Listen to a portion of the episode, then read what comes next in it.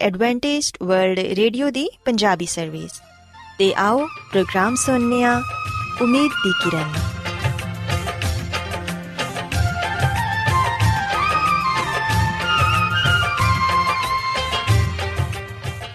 ਸਾਥਿਓ, ਮੈਂ ਤੁਹਾਡੀ ਮੇਜ਼ਬਾਨ ਫਰਾਜ਼ ਸਲੀਮ, ਪ੍ਰੋਗਰਾਮ ਉਮੀਦ ਦੀ ਕਿਰਨ ਦੇ ਨਾਲ ਤੁਹਾਡੀ ਖidmat 'ਚ ਹਾਜ਼ਰ ਹਾਂ ਮੇਰੇ ਵੱਲੋਂ ਪ੍ਰੋਗਰਾਮ ਸੁਣਨ ਵਾਲੇ ਸਾਰੇ ਸਾਥੀਆਂ ਨੂੰ ਮੇਰਾ ਪਿਆਰ ਭਰਾ ਸਲਾਮ, ਕਬੂਲ ਹੋਏ।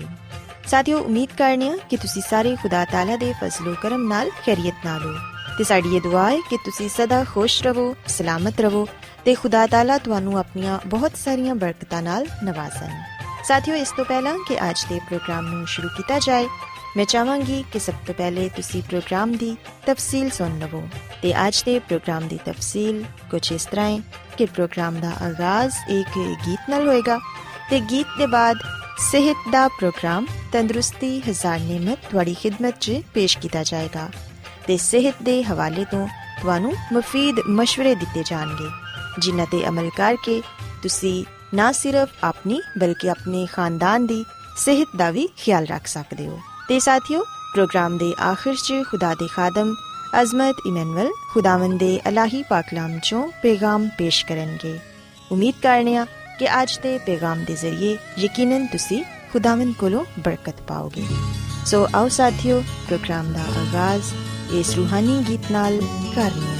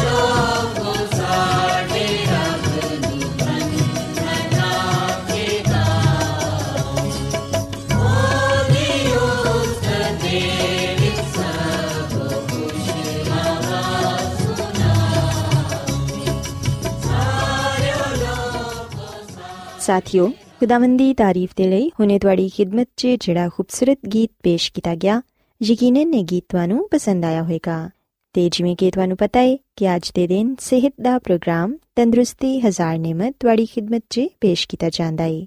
ਸਾਥਿਓ, ਅੱਜ ਦੇ ਪ੍ਰੋਗਰਾਮ 'ਚ ਮੈਂ ਤੁਹਾਨੂੰ ਹਾਈ ਬਲੱਡ ਪ੍ਰੈਸ਼ਰ ਦੀ ਬਿਮਾਰੀ, ਇਹਦੇ ਇਲਾਜ ਤੇ ਬਚਾਓ ਦੇ ਬਾਰੇ ਦੱਸਾਂਗੀ। ਸਾਥਿਓ, ਅਸੀਂ ਵੇਖਿਆ ਕਿ ਹਾਈ ਬਲੱਡ ਪ੍ਰੈਸ਼ਰ ਇੱਕ ਬਹੁਤ ਹੀ ਆਮ ਬਿਮਾਰੀ ਹੈ ਤੇ ਹਰ ਦੂਸਰਾ ਫਰਦ ਇਸ ਬਿਮਾਰੀ ਦਾ ਸ਼ਿਕਾਰ ਹੈ ਅੱਜ ਮੈਂ ਤੁਹਾਨੂੰ ਇਹੋ ਹੀ ਦੱਸਾਂਗੀ ਕਿ ਤੁਸੀਂ ਇਸ ਬਿਮਾਰੀ ਤੋਂ ਕਿਸ ਤਰ੍ਹਾਂ ਬਚ ਸਕਦੇ ਹੋ। ਇਹਦੇ ਇਲਾਜ ਦੇ ਕਿਹੜੇ ਤਰੀਕੇ ਕਾਰ ਨੇ ਜਿਨ੍ਹਾਂ ਤੇ ਅਮਲ ਕਰਕੇ ਤੁਸੀਂ ਹਾਈ ਬਲੱਡ ਪ੍ਰੈਸ਼ਰ ਤੋਂ ਬਚ ਸਕਦੇ ਹੋ। ਸਾਥੀਓ, ਯਾਦ ਰੱਖੋ ਕਿ ਖੂਨ ਸਾਡੇ ਜਿਸਮ 'ਚ ਇੱਕ ਖਾਸ ਦਬਾਅ ਦੇ ਤਹਿਤ ਗਰਦਿਸ਼ ਕਰਦਾ ਹੈ ਜਿੰਦੇ ਨਾਲ ਜ਼ਿੰਦਗੀ ਚੱਲਦੀ ਹੈ ਅਗਰ ਮੁxtਲਿਫ ਵਜੂਹਾਤ ਦੀ ਬਿਨਾ ਤੇ ਇਹਦੇ ਦਬਾਅ ਜਾਂ ਪ੍ਰੈਸ਼ਰ 'ਚ ਇਜ਼ਾਫਾ ਹੋ ਜਾਏ, ਤੇ ਫਿਰ ਬੰਦਾ ਹਾਈ ਬਲੱਡ ਪ੍ਰੈਸ਼ਰ ਦਾ ਸ਼ਿਕਾਰ ਹੋ ਜਾਂਦਾ ਹੈ ਜਿਹੜਾ ਇਨਸਾਨ ਨੂੰ ਵਾਕਿਆ ਹੀ ਹਿਲਾ ਕੇ ਰੱਖ ਦਿੰਦਾ ਹੈ ਸਾਥੀਓ, ਇਸ ਬਿਮਾਰੀ ਦੀ ਵੱਡੀ ਵਜ੍ਹਾ ਗੁਰਦਿਆਂ ਦੀ ਬਿਮਾਰੀ ਹੈ ਕੁਝ ਹਾਰਮੋਨ ਵਗੈਰਾ ਦੀ ਜ਼ਿਆਦਤੀ ਜਾਂ ਫਿਰ ਅੱਜਕੱਲ ਦੇ ਮਾਡਰਨ ਦੌਰ ਦੀਆਂ ਉਲਝਣਾਂ ਤੇ ਪਰੇਸ਼ਾਨੀਆਂ ਵੀ ਹੋ ਸਕਦੀਆਂ ਨੇ। ਸਾਥੀਓ, ਅਸੀਂ ਵੇਖਦੇ ਹਾਂ ਕਿ ਜ਼ਿਆਦਾ ਗੁੱਸੇ ਤੇ ਪਰੇਸ਼ਾਨੀ ਦੀ ਹਾਲਤ 'ਚ ਬਲੱਡ ਪ੍ਰੈਸ਼ਰ ਜ਼ਿਆਦਾ ਹੋ ਜਾਂਦਾ ਹੈ ਤੇ ਹਾਈ ਬਲੱਡ ਪ੍ਰੈਸ਼ਰ ਕਿਸੇ ਵੀ ਉਮਰ 'ਚ ਹੋ ਸਕਦਾ ਹੈ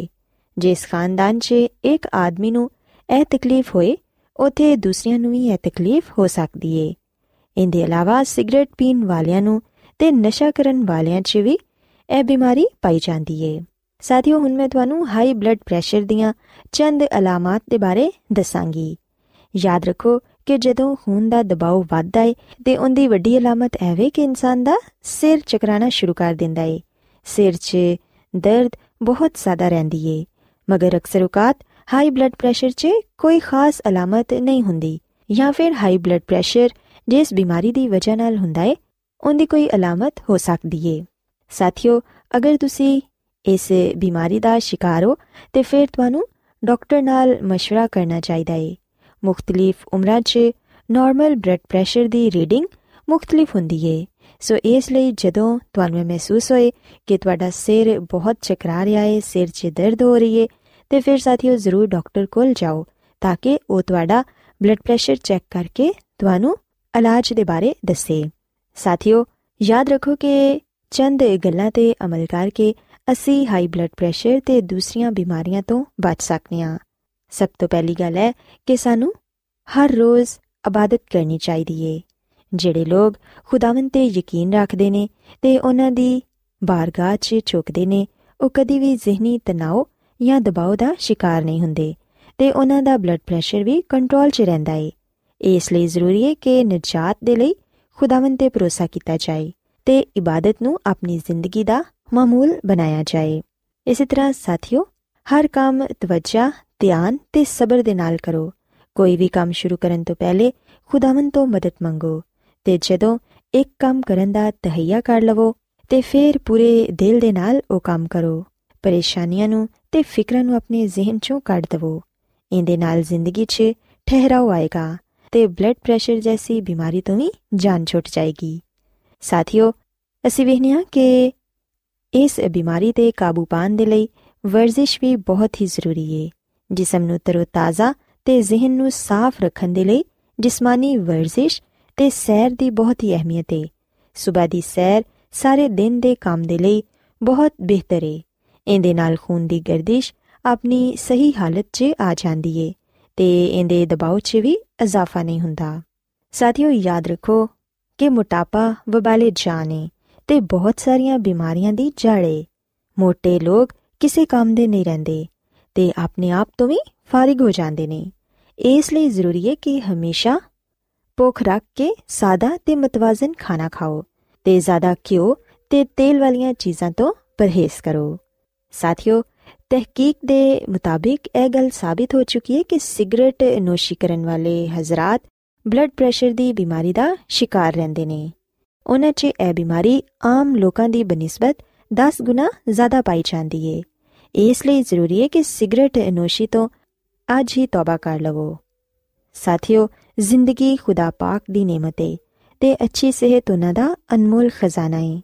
ਸਿਹਤ ਨੂੰ ਅੱਛਾ ਰੱਖਣ ਦੇ ਲਈ ਅੱਜ ਹੀ ਸਿਗਰਟ ਨੋਸ਼ੀ ਨੂੰ ਤਰਕ ਕਰ ਦਵੋ। ਯਕੀਨਨ, ਜਦੋਂ ਤੁਸੀਂ ਇਸ ਤਰ੍ਹਾਂ ਕਰੋਗੇ ਤੇ ਫਿਰ ਤੁਸੀਂ ਬਹੁਤ ਸਾਰੀਆਂ ਬਿਮਾਰੀਆਂ ਤੋਂ ਮਹਿਫੂਜ਼ ਰਹਿ ਪਾਓਗੇ। ਇਹਦੇ ਇਲਾਵਾ ਸਾਥੀਓ ਮੈਂ ਤੁਹਾਨੂੰ ਇਹ ਵੀ ਦੱਸਣਾ ਚਾਹਾਂਗੀ ਕਿ ਖੁਰਾਕ 'ਚ ਨਮਕ ਦਾ ਇਸਤੇਮਾਲ ਵੀ ਘੱਟ ਤੋਂ ਘੱਟ ਕਰੋ। ਨਮਕ 'ਚ ਜਿਹੜਾ ਸੋਡੀਅਮ ਹੁੰਦਾ ਏ, ਉਹ ਬਲੱਡ ਪ੍ਰੈਸ਼ਰ ਵਧਾਉਣ 'ਚ ਅਹਿਮ ਕਿਰਦਾਰ ਅਦਾ ਕਰਦਾ ਏ। ਇਸ ਲਈ ਜ਼ਰੂਰੀ ਹੈ ਕਿ ਨਮਕ ਵਾਲੀਆਂ ਚੀਜ਼ਾਂ ਮਸਲਨ ਪਨੀਰ, ਪਕੌੜੇ, ਸਮੋਸੇ, ਚਟਪਟੇ ਖਾਣੇ, ਨਮਕੀਨ ਬਿਸਕਿਟ ਵਗੈਰਾ ਖਾਣ ਤੋਂ ਮੁਕੰਮਲ ਪਰਹੇਜ਼ ਕਰੋ ਤੇ ਆਪਣੀ ਖੁਰਾਕ 'ਚ ਐਸੀਆਂ ਚੀਜ਼ਾਂ ਵੀ ਸ਼ਾਮਿਲ ਨਾ ਕਰੋ। ਸਾਥੀਓ, ਅਸੀਂ ਵੇਖਦੇ ਹਾਂ ਕਿ ਹਾਈ ਬਲੱਡ ਪ੍ਰੈਸ਼ਰ ਅੱਜਕੱਲ ਬੜੀ ਤੇਜ਼ੀ ਨਾਲ ਫੈਲ ਰਿਹਾ ਹੈ ਮੁxtਲਿਫ ਕਿਸਮ ਦੀਆਂ ਪਰੇਸ਼ਾਨੀਆਂ ਤੇ ਫਿਕਰਾਂ ਤੇ ਵੈਸੇ ਹੀ ਇਸ ਦੌਰ 'ਚ ਹਰ ਮੋੜ ਤੇ ਆ ਜਾਂਦੀਆਂ ਨੇ। ਜ਼ਰਾ ਜਿਹੀ ਗੱਲ ਬਰਦਾਸ਼ਤ ਕਰਨਾ ਇਨਸਾਨ ਦੇ ਲਈ ਅੱਜ ਮੁਸ਼ਕਿਲ ਹੋ ਚੁੱਕਿਆ ਹੈ ਗੁੱਸਾ ਕੰਟਰੋਲ ਨਹੀਂ ਹੁੰਦਾ ਤੇ ਦੂਸਰਿਆਂ ਨਾਲ ਲੜਨ ਮਰਨ ਤੱਕ ਆਦਮੀ ਤਿਆਰ ਨਜ਼ਰ ਆਂਦਾ ਹੈ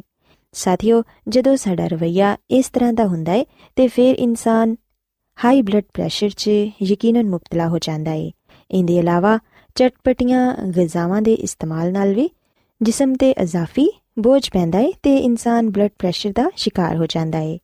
ਸਾਥੀਓ ਬਲੱਡ ਪ੍ਰੈਸ਼ਰ ਘਟ ਕਰਨ ਦੇ ਲਈ ਬਹੁਤ ਸਾਰੀਆਂ ਦਵਾਈਆਂ ਵੀ ਮੌਜੂਦ ਨੇ ਲੇਕਿਨ ਦਵਾ ਇਸਤੇਮਾਲ ਕਰਨ ਤੋਂ ਪਹਿਲੇ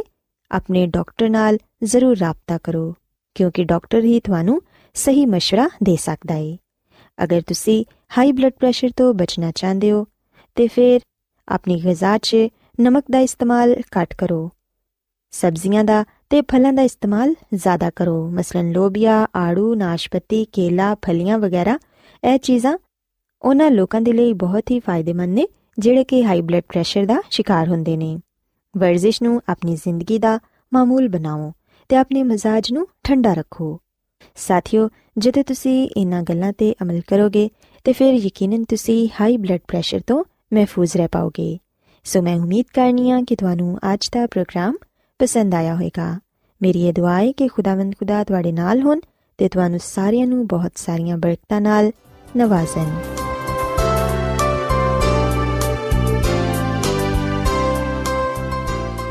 ਰੋਜ਼ਾਨਾ ਐਡਵੈਂਟਿਸਟ ਵਰਲਡ ਰੇਡੀਓ 24 ਘੰਟੇ ਦਾ ਪ੍ਰੋਗਰਾਮ ਜਨੂਬੀ ਏਸ਼ੀਆ ਦੇ ਲਈ ਪੰਜਾਬੀ ਉਰਦੂ ਅੰਗਰੇਜ਼ੀ ਸਿੰਧੀ ਤੇ ਦੂਜੀਆਂ ਬਹੁਤ ਸਾਰੀਆਂ ਜ਼ੁਬਾਨਾਂ ਵਿੱਚ ਨਸ਼ਰ ਕਰਦਾ ਹੈ ਸਿਹਤ ਮਤਵਾਜ਼ਨ ਖੁਰਾਕ تعلیم ਖਾਨਦਾਨੀ ਜ਼ਿੰਦਗੀ ਤੇ ਬਾਈਬਲ ਮੁਕੱਦਸ ਨੂੰ ਸਮਝਣ ਦੇ ਲਈ ਐਡਵੈਂਟਿਸਟ ਵਰਲਡ ਰੇਡੀਓ ਜ਼ਰੂਰ ਸੁਨੋ ਸਾਡੀ ਪੰਜਾਬੀ ਸਰਵਿਸ ਦਾ ਪਤਾ ਲਿਖ ਲਵੋ ਇੰਚਾਰਜ ਪ੍ਰੋਗਰਾਮ ਉਮੀਦ ਦੀ ਕਿਰਨ post box number 32 Lahore Pakistan Adventist world radio ਵੱਲੋਂ ਪ੍ਰੋਗਰਾਮ ਉਮੀਦ ਦੀ ਕਿਰਨ ਨਿਸ਼ਰ ਕੀਤਾ ਜਾ ਰਿਹਾ ਹੈ ਹੁਣ ਵੇਲਾ ਹੈ ਕਿ ਅਸੀਂ ਖੁਦਾ ਦੇ ਪਾਕ ਕਲਾਮ ਚੋਂ ਪੈਗਾਮ ਸੁਣੀਏ। ਤੇ ਅੱਜ ਤੁਹਾਡੇ ਲਈ ਪੈਗਾਮ ਖੁਦਾ ਦੇ ਖਾਦਮ ਅਜ਼ਮਤ ਇਮਨੁਅਲ ਪੇਸ਼ ਕਰਨਗੇ। ਤੇ ਆਓ ਆਪਣੇ ਦਿਲਾਂ ਨੂੰ ਤਿਆਰ ਕਰੀਏ ਤੇ ਖੁਦਾ ਦੇ ਕਲਾਮ ਨੂੰ ਸੁਣੀਏ। ਯਿਸੂ ਮਸੀਹ ਦੇ ਅਜ਼ਲੀ ਤੇ ਅਬਦੀ ਨਾਮ ਵਿੱਚ ਸਾਰੇ ਸਾਥੀਆਂ ਨੂੰ ਸਲਾਮ। ਸਾਥੀਓ,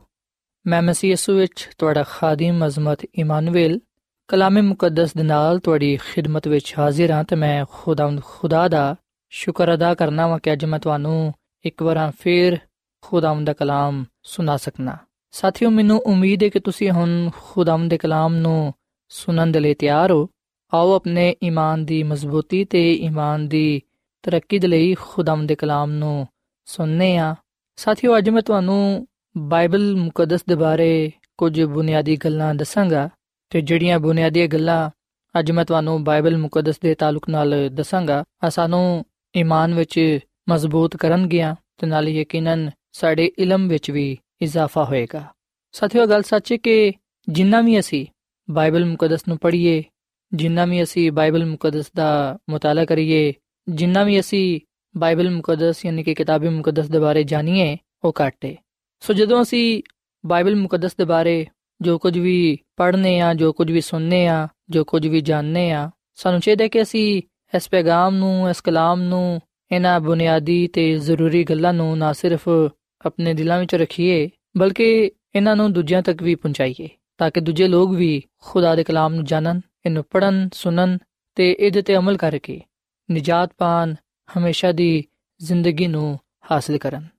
ਸੋ ਸਾਥੀਓ, ਸਭ ਤੋਂ ਪਹਿਲਾਂ ਮੈਂ ਤੁਹਾਨੂੰ ਆ ਗੱਲ ਦੱਸਣਾ ਚਾਹਾਂਗਾ ਕਿ ਲਫ਼ਜ਼ ਬਾਈਬਲ ਯੂਨਾਨੀ ਲਫ਼ਜ਼ ਬਿਬਲੀਆ ਤੋਂ ਲਿਆ ਗਿਆ ਹੈ ਜਿਹਦਾ ਮਤਲਬ ਹੈ ਕਿਤਾਬਾਂ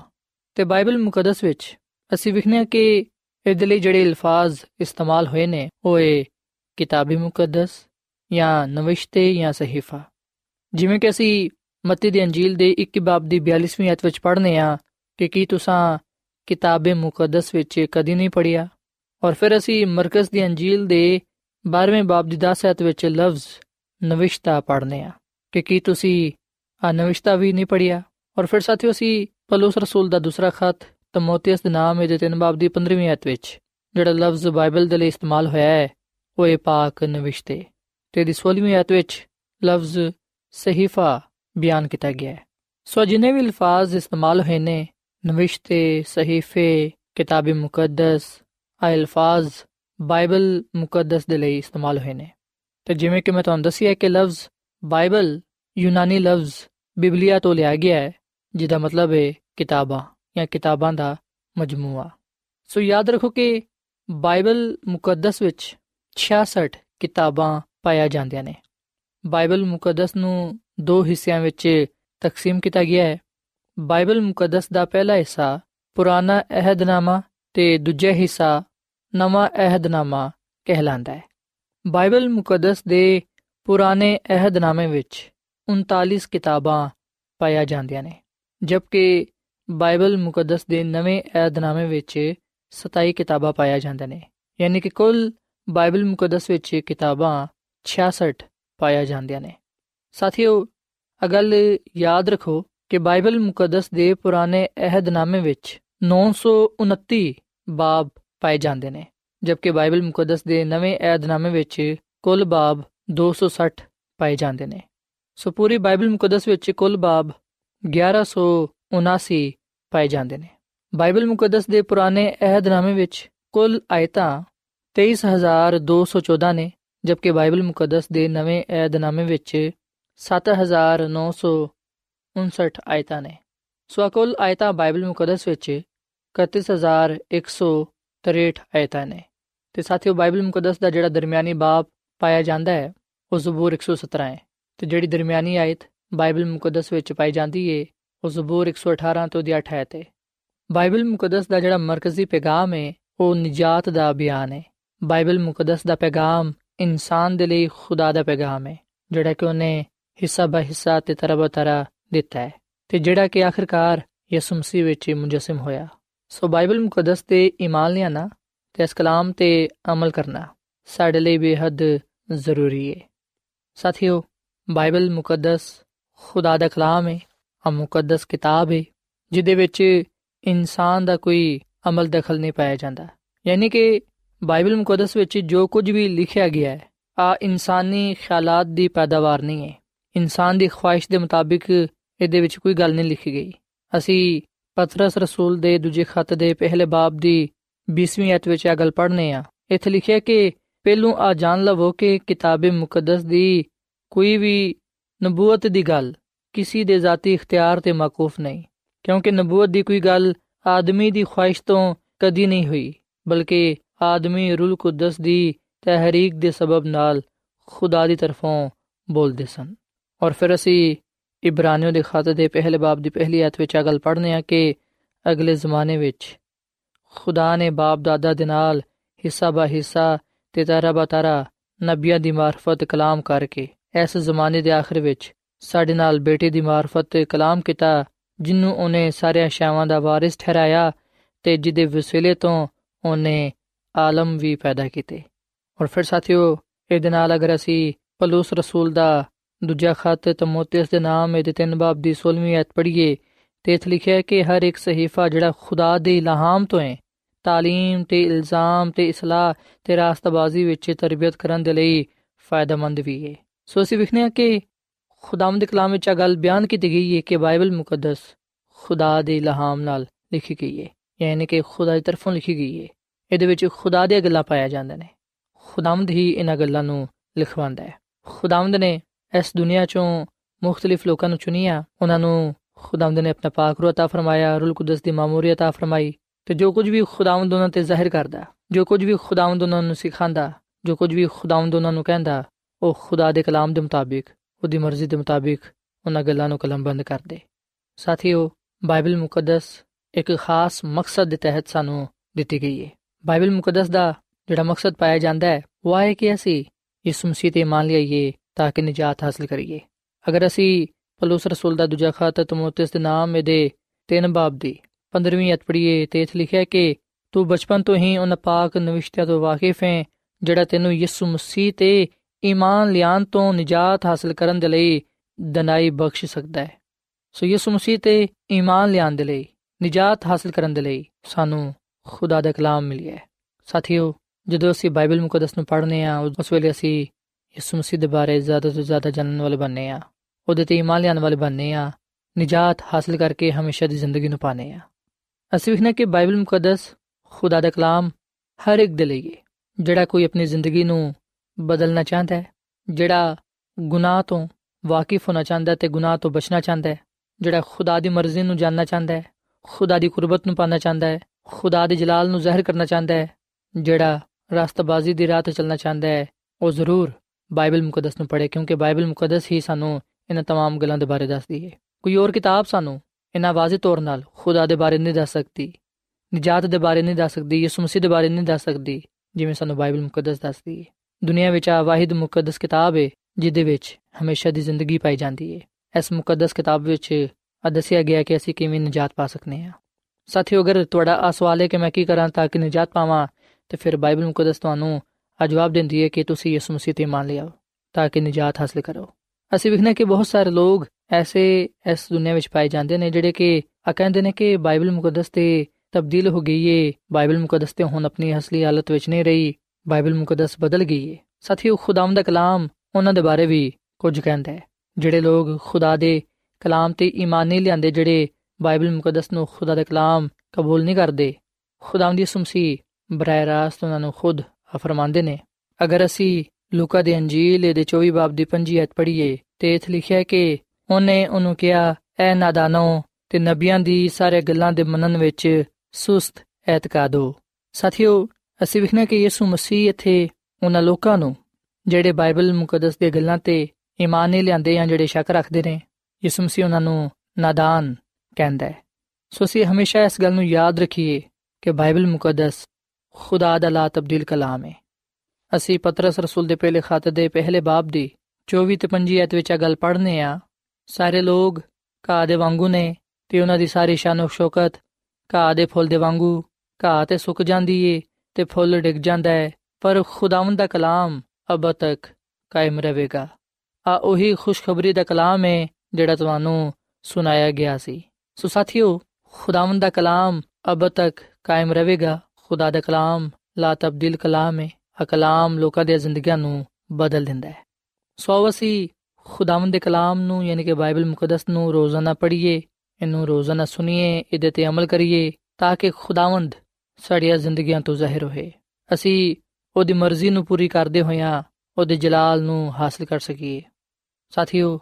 ਜਦੋਂ ਅਸੀਂ ਬਾਈਬਲ ਮੁਕੱਦਸ ਨੂੰ ਪੜਾਂਗੇ ਉਸ ਵੇਲੇ ਯਕੀਨਨ ਅਸੀਂ ਯਿਸੂ ਮਸੀਹ ਤੇ ਈਮਾਨ ਲਿਆਂਦੇ ਹੋਇਆਂ ਉਹਦੇ ਹੁਕਮਾਂ ਤੇ ਚੱਲ ਸਕਾਂਗੇ, ਉਹਦੇ ਨਾਲ ਵਫادار ਰਹਿ ਸਕਾਂਗੇ ਤੇ ਆਪਣੇ ਆਪ ਨੂੰ ਗੁਨਾਹ ਤੋਂ ਦੂਰ ਰੱਖਦੇ ਹੋਇਆਂ ਉਹਦੇ ਮਿਆਰ ਤੇ ਪੂਰਾ ਉਤਰ ਸਕਾਂਗੇ। ਖੁਦਾਵੰਦ ਸਾਨੂੰ ਆਪਣੀ ਜ਼ਿੰਦਗੀ عطا ਫਰਮਾਨਾ ਚਾਹੁੰਦਾ ਹੈ, ਆਪਣੇ ਨਾਲ ਹਮੇਸ਼ਾ ਰੱਖਣਾ ਚਾਹੁੰਦਾ ਹੈ। ਅਗਰ ਸਾਡੀ ਵੀ ਇਹ ਖੁਆਇਸ਼ ਹੈ ਕਿ ਅਸੀਂ ਨਜਾਤ ਪਾਉਂਦੇ ਹੋਇਆਂ ਹਮੇਸ਼ਾ ਦੀ ਜ਼ਿੰਦਗੀ ਹਾਸਲ ਕਰੀਏ, ਉਹਦੇ ਨਾਲ ਅਬਦੁੱਲਾਬਾਦ ਰਹੀਏ ਤੇ ਫਿਰ ਅਸੀਂ ਖੁਦਾਵੰਦ ਦੇ ਕਲਾਮ ਨੂੰ ਪੜ੍ਹੀਏ, ਇਹਨੂੰ ਸੁਣੀਏ, ਇਹਦੇ ਤੇ ਅਮਲ ਕਰੀਏ ਤਾਂ ਕਿ ਅਸੀਂ ਮਜ਼ਬੂਤ ਈਮਾਨ ਦੇ ਨਾਲ ਯਿਸੂ ਮਸੀਹ ਵਿੱਚ ਕਾਇਮ ਦائم ਰਹਿੰਦੇ ਹੋਇਆਂ ਉਹਦੇ ਜਲਾਲ ਨੂੰ ਆਪਣੀਆਂ ਜ਼ਿੰਦਗੀਆਂ ਤੋਂ ਜ਼ਾਹਿਰ ਕਰਨ ਵਾਲੇ ਬਣੀਏ ਸੋ ਸਾਥੀਓ, ਅੱਜ ਮੈਂ ਤੁਹਾਡੇ ਅੱਗੇ ਅਪੀਲ ਕਰਨਾ ਵਾ ਕਿ ਖੁਦਾਵੰਦ ਯਿਸੂ ਮਸੀਹ ਦੇ ਵਸਿਲੇ ਨਾਲ ਖੁਦਾ ਦੀ ਕੁਰਬਤ ਨੂੰ ਪਾਣ ਦੇ ਲਈ ਤੁਸੀਂ ਕਿਤਾਬ ਮੁਕੱਦਸ ਨੂੰ ਪੜੋ ਸੁਣੋ, ਇਹਦੇ ਤੇ ਅਮਲ ਕਰੋ ਤਾਂ ਕਿ ਤੁਸੀਂ ਖੁਦਾਵੰਦ ਦੀ ਨਜਾਤ ਹਾਸਲ ਕਰਦੇ ਹੋਇਆ ਉਹਦੇ ਫਜ਼ਲ ਵਿੱਚ ਕਾਇਮ ਹੋ ਦائم ਰਹਿ ਸਕੋ ਤੇ ਬਹੁਤ ਸਾਰੇ ਬਰਕਤਾਂ ਨੂੰ ਪਾ ਸਕੋ। ਸੋ ਸਾਥੀਓ, ਆਖਰ ਵਿੱਚ ਮੈਂ ਤੁਹਾਡੇ ਨਾਲ ਮਿਲ ਕੇ ਦੁਆ ਕਰਨਾ ਚਾਹੁੰਦਾ ਵਾਂ। ਆਓ ਅਸੀਂ ਖੁਦਾਵੰਦ ਦੀ ਹਜ਼ੂਰੀ ਨੂੰ ਮਹਿਸੂਸ ਕਰੀਏ ਤੇ ਦੁਆ ਕਰੀਏ। ਇਸ ਮਸੀਹ ਵਿੱਚ ਸਾਡੇ ਜ਼ਿੰਦਾ ਆਸਮਾਨੀ ਬਾਪ, ਅਸੀਂ ਤੇਰਾ ਸ਼ੁਕਰ ਅਦਾ ਕਰਨੇ ਆ, ਕਿਉਂਕਿ ਤੂੰ ਹੀ ਤਾਰੀਫ ਤੇ ਤਮਜੀਦ ਦੇ ਲਾਇਕ ਹੈ ਹੈ ਖੁਦਾਵੰਦ, ਤੂੰ ਮੁਬਾਰਕ ਖੁਦਾ ਹੈ ਅਸੀਂ ਇਸ ਵੇਲੇ ਆਪਣੇ ਆਪ ਨੂੰ ਤੇਰੇ ਹੱਥਾਂ ਵਿੱਚ ਦੇਨੇ ਆ, ਤੂੰ ਸਾਨੂੰ ਕਬੂਲ ਫਰਮਾ, ਸਾਡੀ ਗਲਤੀ ਖਤਾਵਾਂ ਨੂੰ ਗੁਨਾਹਾਂ ਨੂੰ ਮਾਫ ਫਰਮਾ, ਕਿਉਂਕਿ ਅਸੀਂ ਇਸ ਗੱਲ ਦਾ ਇਤਰਾਫ ਕਰਨੇ ਆ, ਇਸ ਗੱਲ ਦਾ ਇਕਰਾਰ ਕਰਨੇ ਆ ਕਿ ਅਸੀਂ ਗੁਨਾਹਗਾਰ ਆ। ਸਾਡੀ ਜ਼ਿੰਦਗੀ ਵਿੱਚ ਬਹੁਤ ਸਾਰੀਆਂ ਬੁਰਾਈਆਂ ਪਾਈਆਂ ਜਾਂਦੀਆਂ ਨੇ। ਐ ਖੁਦਾਵੰਦ, ਤੂੰ ਸਾਨੂੰ ਪਾਕ ਸਾਫ਼ ਕਰ ਤੇ ਸਾਨੂੰ ਤੂੰ ਆਪਣੀ ਰਾਸਤੇ عطا ਫਰਮਾ ਐ ਖੁਦਾਵੰਦ ਤੇਰੇ ਅੱਗੇ ਦਰਖਾਸਤ ਕਰਨੇ ਆ ਕਿ ਸਾਨੂੰ ਤੌਫੀਕ ਦੇ ਕੇ ਅਸੀਂ ਰੋਜ਼ਾਨਾ ਤੇਰੇ ਕਲਾਮ ਨੂੰ ਪੜ੍ਹੀਏ ਸੁਣੀਏ ਇਹਦੇ ਤੇ ਅਮਲ ਕਰੀਏ ਕਿਉਂਕਿ ਤੇਰਾ ਕਲਾਮ ਸਾਨੂੰ ਦੱਸਦਾ ਹੈ ਕਿ ਅਸੀਂ ਕਿਸ ਤਰ੍ਹਾਂ ਦੀ ਜ਼ਿੰਦਗੀ ਇਸ ਦੁਨੀਆਂ ਵਿੱਚ ਗੁਜ਼ਾਰੀਏ ਤਾਂ ਕਿ ਤੇਰਾ ਜਲਾਲ ਸਾਡੇ ਜ਼ਿੰਦਗੀਆਂ ਤੋਂ ਜ਼ਾਹਿਰ ਹੋਏ ਐ ਖੁਦਾਵੰਦ ਜਦੋਂ ਅਸੀਂ ਤੇਰੇ ਕਲਾਮ ਨੂੰ ਅਪਣਾਣੇ ਆ ਇਹਦੇ ਤੇ ਅਮਲ ਕਰਨੇ ਆ ਉਸ ਵੇਲੇ ਅਸੀਂ ਤੇਰੀ ਕਾਮਿਲ ਮਰਜ਼ੀ ਨੂੰ ਪੂਰਾ ਕਰਨ ਵਾਲੇ ਬਣਨੇ ਆ ਐ ਖੁਦਾਵੰਦ ਆਪਣੇ ਕਲਾਮ ਦੇ ਵਸੀਲੇ ਨਾਲ ਸਾਨੂੰ ਬੜੀ ਬਰਕਤ ਦੇ ਤੇ ਫਜ਼ਲ ਬਖਸ਼ ਕੇ ਅਸੀਂ ਇਸ ਕਲਾਮ ਨੂੰ ਦੁਨੀਆ ਦੇ ਕੋਨੇ-ਕੋਨੇ ਤੱਕ ਪਹੁੰਚਾ ਸਕੀਏ, ਤਾਂ ਕਿ ਜਿੱਥੇ ਗੁਨਾਹ ਦੀ ਤਾਰੀਕੀ ਪਾਈ ਜਾਂਦੀ ਏ, ਉਥੇ ਤੇਰੇ ਕਲਾਮ ਦੇ ਵਿਸਲੇ ਨਾਲ ਰੋਸ਼ਨੀ ਫੈਲ ਜਾਏ। ਐ ਖੁਦਾਵੰਦ, ਮੈਂ ਦੁਆ ਕਰਨਾ ਵਾਂ ਇਹਨਾਂ ਪਰਾਵਾਂ ਵਾਸਤੇ, ਇਹਨਾਂ ਪੈਨਾਂ ਵਾਸਤੇ, ਇਸ ਜਮਾਤ ਵਾਸਤੇ ਇਹਨਾਂ ਨੂੰ ਤੂੰ ਬੜੀ ਬਰਕਤ ਦੇ। ਅਗਰ ਕੋਈ ਇਹਨਾਂ 'ਚ ਬਿਮਾਰ ਏ, ਤੇ ਤੂੰ ਉਹਨੂੰ ਸ਼ਿਫਾ ਦੇ। ਸਾਡੀ ਬਿਮਾਰੀਆਂ ਨੂੰ ਦੂਰ ਕਰ ਦੇ। ਐ ਖੁਦਾਵੰਦ, ਅਸੀਂ ਤੇਰਾ ਸ਼ੁਕਰ ਅਦਾ ਕਰਨੇ ਆ ਕਿ ਤੂੰ ਆਪਣੇ ਕਲਾਮ ਦੇ ਜ਼ਰੀਏ ਸਾਡੇ ਨਾਲ ਹਮ ਕਲਾਮ ਹੋਣਾ ਹੈ ਤੇ ਸਾਡੇ ਦੁਆਵਾਂ ਨੂੰ ਸੁਣ ਕੇ ਉਹਨਾਂ ਦਾ ਜਵਾਬ ਦੇਣਾ ਹੈ ਤੂੰ ਸਾਡੇ ਨਾਲ ਹੋ ਤੇ ਸਾਨੂੰ ਆਪਣੇ ਨਾਲ ਵਫਾਦਾਰ ਰਹਿਣ ਦੀ ਤੌਫੀਕ عطا ਫਰਮਾ ਕਿਉਂਕਿ ਆ ਸਭ ਕੁਝ ਮੰਗ ਲੈਨੇ ਆ ਖੁਦਾਵੰਦ ਦੀ ਮਸੀਹ ਦੇ ਨਾਮ ਵਿੱਚ ਆਮੀਨ ਐਡਵੈਂਟਿਸਟ ਵਰਲਡ ਰੇਡੀਓ ਵੱਲੋਂ ਪ੍ਰੋਗਰਾਮ ਉਮੀਦ ਦੀ ਕਿਰਨ ਨਿਸ਼ਰ ਕੀਤਾ ਜਾ ਰਿਹਾ ਸੀ ਉਮੀਦ ਕਰਨੇ ਆ ਕਿ ਅੱਜ ਦਾ ਪ੍ਰੋਗਰਾਮ ਤੁਹਾਨੂੰ ਪਸੰਦ ਆਇਆ ਹੋਵੇਗਾ ਆਪਣੀ ਦੁਆਇਆ ਦੁਰਖਾਸਤਾਂ ਦੇ ਲਈ ਤੇ ਬਾਈਬਲ ਮੁਕੱਦਸ ਨੂੰ ਜਾਣਨ ਦੇ ਲਈ ਤੁਸੀਂ ਸਾਨੂੰ ਇਸ ਨੰਬਰ ਤੇ WhatsApp ਕਰੋ। ਨੰਬਰ ਨੋਟ ਕਰ ਲਵੋ 001 747 281 2849 ਸਾਥਿਓ, ਤੁਸੀਂ ਸਾਡੇ ਪ੍ਰੋਗਰਾਮ ਇੰਟਰਨੈਟ ਤੇ ਵੀ ਸੁਣ ਸਕਦੇ ਹੋ। ਸਾਡੀ ਵੈਬਸਾਈਟ ਹੈ www.awr.org ਕੱਲ ਇਸੇ ਵੇਲੇ ਤੇ ਇਸੇ ਫ੍ਰੀਕਵੈਂਸੀ ਤੇ ਫਿਰ ਤੁਹਾਡੇ ਨਾਲ ਮੁਲਾਕਾਤ ਹੋਏਗੀ। ਹੁਣ ਆਪਣੀ ਮੇਜ਼ਬਾਨ ਫਰਾਜ਼ ਸਲੀਮ ਨੂੰ ਇਜਾਜ਼ਤ ਦਿਓ। ਖੁਦਾ ਹਾਫਿਜ਼।